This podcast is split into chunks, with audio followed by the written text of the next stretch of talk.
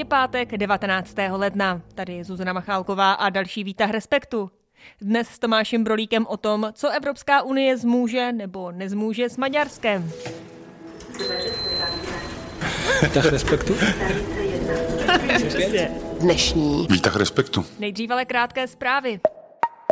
Jemenští hutijové nepřestávají útočit na lodě v Rudém moři, tentokrát na americký tanker, v týdnu na řeckou obchodní loď.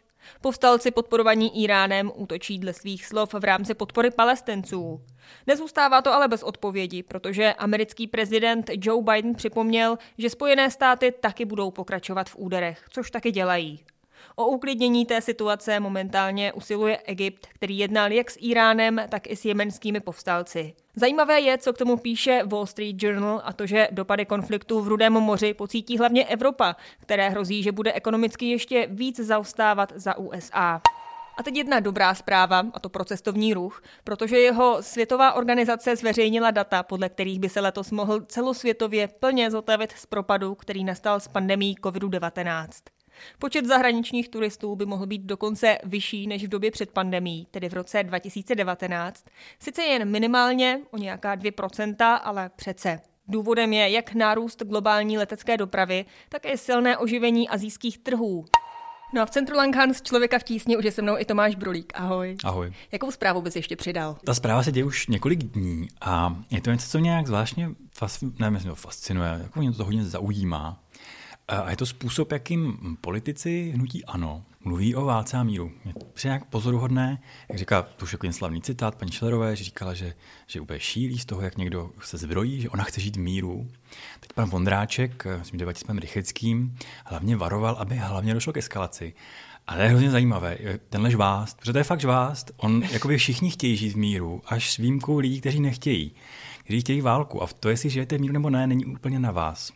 Nejste to bohužel vy, kdo o tom rozhoduje. Není to paní Šlerová. To je jedno, co chce paní Šlerová. Důležité je, co třeba chce třeba Vladimír Vladimirovič Putin. Tím, že budete chtít žít míru, toho míru dosáhnete. A mě by hrozně vlastně zajímalo, a na to asi nepřijdeme, protože oni nám to neřeknou. Jestli to si to my, a mož, jestli to možná to sami nevědí, jestli to vědí, nebo jestli tenhle, a zase to slovo žvás, protože mám rád, jestli tenhle žvás nějak mají pocit, že se vyplácí, že ho někdo chce slyšet. Myslím, že to je jako velká událost naší politiky. No, od té české politiky pojďme k té maďarské a unijní.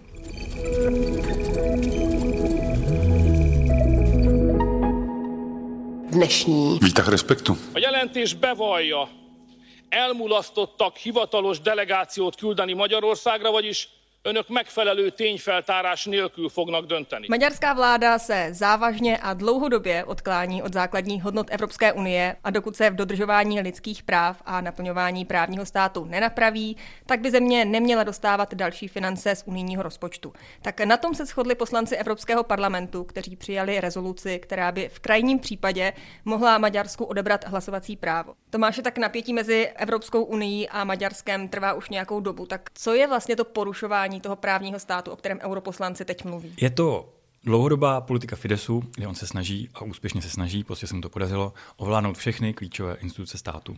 A dělá to od roku 2010, kdy vyhrál volby. On tehdy vyhrál jakoby hrozně drtivě, má ústavní většinu a tu využil úplně dokonale, protože přepsal ústavu. A to je jedna věc, přepíšeš ústavu a využíváš ty možnosti, které máš. Ale zároveň Fides ještě dělá to, že vymýšlí nové instituce, kterým dává jako zvláštní pravomoci. Takže najednou postavíš takový stát nad státem, který je čistě tvůj. Takže tím tohle kombinací několika metod Fides v podstatě ovládl Maďarsko. No to už se děje těch teď už 14 ano. let. Tak jak to, že europoslanci znovu, protože to už se několikrát v historii mm. stalo, znovu apelují na Maďarsko a na členské státy, aby s tím něco dělali. Jo. Není tam úplně, že by se stalo něco nového. To vůbec ne. Maďarsko, myslím, postupuje velice systematicky a stále stejně. Azt a Magyarországot fogják elítélni, amely ezer éve tagja a keresztény európai népek családjának. Tam je několik důležitých dat. V roce 2018 se Evropská komise rozhodla začít kárné řízení s Maďarskem, což je něco, co je v Lisabonské smlouvě, podle takového známého článku 7. A tím důvodem eh, je zacházení maďarského statu s migranty. Ze všech těch důvodů, které by mohly být, jakože ovládnutí justice, skupování soukromých médií a následná likvidace, Evropská komise vybrala to, jak Maďarsko zachází s migranty a začalo tohle kárné řízení. Azt a Magyarországot, amely munkájával és ha kellett vérével járult hozzá, ami nagyszerű Európánk történelméhez. To je takový složitý mechanismus, hodně, hodně těžkopádný, A protože vyžaduje to, aby všechny členské státy souhlasili s tím, že ten daný stát porušuje ta základní pravidla Evropské unie a popírá právní stát a porušuje jeho zásady, což vlastně de facto se nikdy nemohlo stát, protože měl Viktor Orbán spojence v polské vládě práva spravedlnosti, kterým hrozilo to samé mimochodem, takže věděli, že se navzájem podrží a že ta hrozba byla vlastně velice, jako, velice teoretická. Jenže potom udělal Viktor Orbán jistou asi chybu, protože při vyjednávání rozpočtu se podařilo tím ostatním členským státům propašovat takový mechanismus, na dočasné zmražení těch unijních fondů v případě, že hrozí jejich zneužití. And this was a red line for me and I know exactly this was also a red line for you. It is pathbreaking. Což je takové velmi jako ohebné pravidlo a myslím, že Viktor Orbán počítal s tím, že to povolí, ono to bylo jako hrozné vyjednávání a ona ho Evropská komise použila. Takže v roce 2022 byl Maďarsku zmraženy uh, unijní fondy, velká část, hodně miliard, asi 14 miliard eur, myslím a to bylo na konci roku 22. The essential milestones uh, must all be met in full before Hungary can submit its uh, payment request. Uh, if they are not met, the entire payment would be blocked and all subsequent ones too. To je pružnější v tom, že zatímco článek 7 vyžaduje schodu úplně všech, Tenhle ten mechanismus už je daleko snažší, stačí kvalifikovaná většina, takže i polský spojenec byl Viktor Orbán k ničemu. Unijní fondy byly zmražené, velký problém. Je to hodně peněz.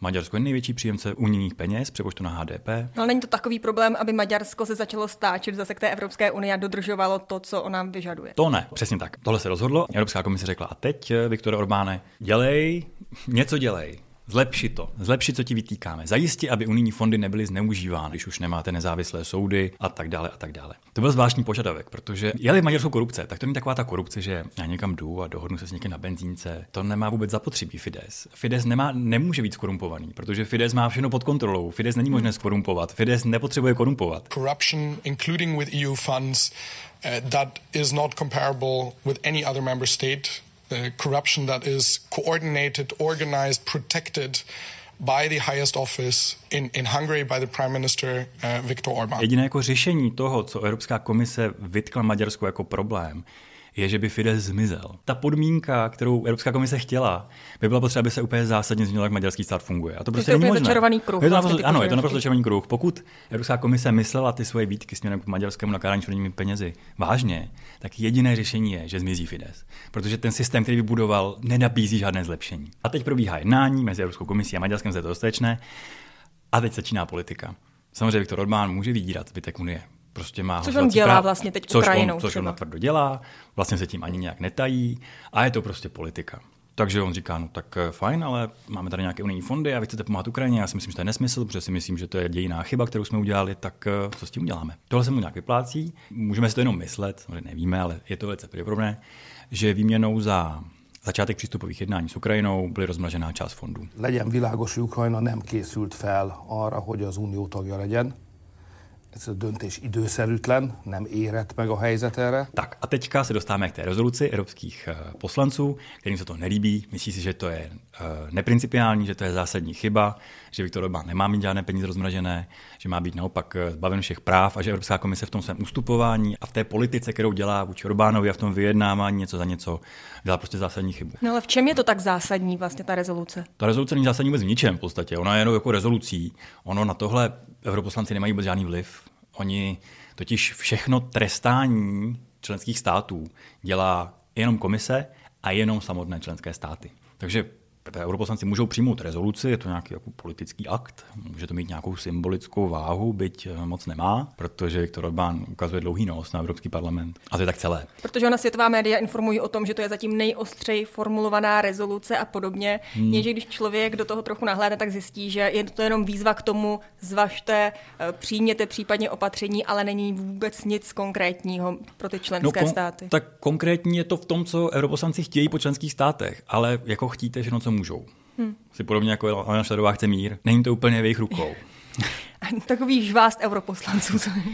To, žvást je silné slovo, ale je to, je to čistě rezoluce a dál to nemůže jít. A když tedy oni tam mluví nebo zmiňují odebrání hlasovacích práv pro Maďarsko, hmm. je nebo není to reálné? Co by se muselo stát, ať už ze strany Maďarska nebo ze strany právě Evropské unie, aby Musel by všechny byla... členské státy souhlasit s tím, aby tahle procedura začala, což eh, teď už Viktor Orbán přišel od polského spojence, protože pravá spravedlnost už není u vlády, už je vlády Donald Tusk, ale na Slovensku vládne Robert Fico a ten nikdy nedovolí, aby ta procedura začala.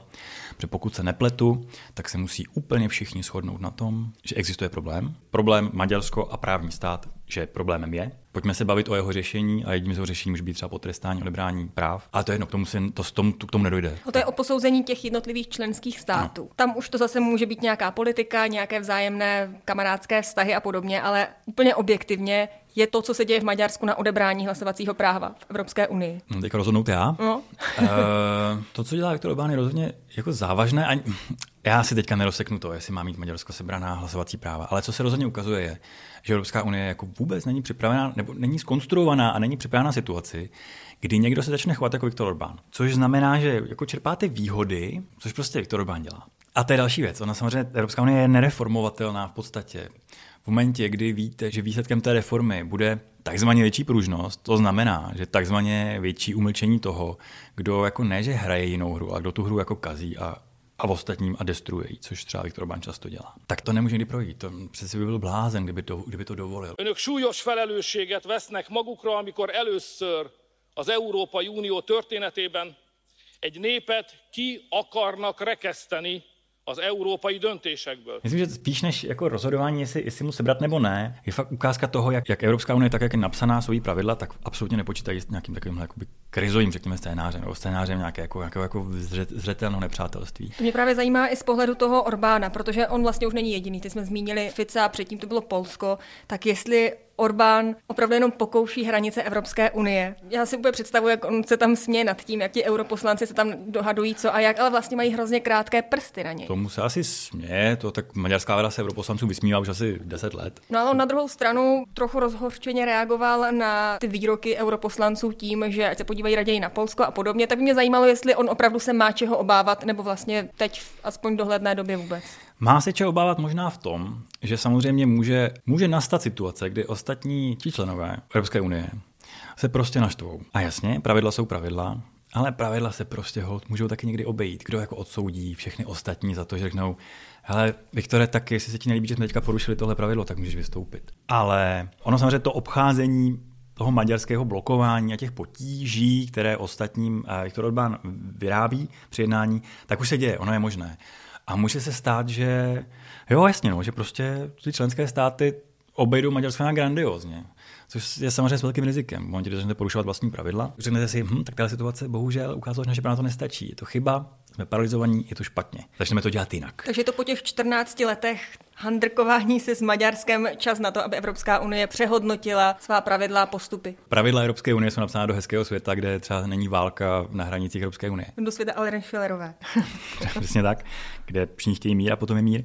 Tam jde opravdu jako o to, jakým způsobem se to provede a jestli se k tomu ti ostatní odhodlají a bez toho budou schopní, protože samozřejmě to je složitá dohoda. Tolik Tomáš Brolík, moc ti děkuji za souhrn. Já ti děkuji. No a nějaké typy na dnešní a také víkendové čtení na webu Respektu shrnuje šéf-redaktor Erik Tabery. Já bych doporučil dnešní text a zítřejší text. Ten dnešní bych eh, doporučil od Sylvie Lodr, která se také podívala na ten šílený případ rozhodnutí soudu, které dalo podmínku muži, který znásilňoval svoji nevlastní dceru a ona se potom pokusila podle informací médií o sebevraždu. A Sylvie vlastně oběhla všechny snad možné aktéry, kteří jsou k tomu jako dispozici z té právní stránky, to znamená, jak vzniklo to rozhodnutí. Mluvila dokonce i s tím soudním znalcem, o kterém se nejvíc vlastně jako debatuje. A myslím si, že ta její zjištění jsou nejen důležitá, ale asi budou i pro mnohé překvapivá, takže to považuji za důležitý text. A druhý, asi společensky také důležitý text, a kolega vlastně si s tebou už o tom povídal, eh, Petr Horký, byl na Ostravsku, kde vlastně eh, reportoval o tom, jak eh, se žije lidem, kteří pracují eh, pro Libertu Ostrava a teď nemají jistotu, jaká bude budoucnost. Tak on reportoval právě o těch lidech a o té situaci, co to všechno přináší. Myslím si, že to je také docela důležitá zpráva o tom, jak se žije v Česku. Výtah. Jo. Výtah respektu. Co ještě jiného? Dnešní. Výtah respektu. A to je pro dnešek vše. Díky, že posloucháte, užijte si víkend a v dalším výtahu Respektu naslyšenou zase v pondělí.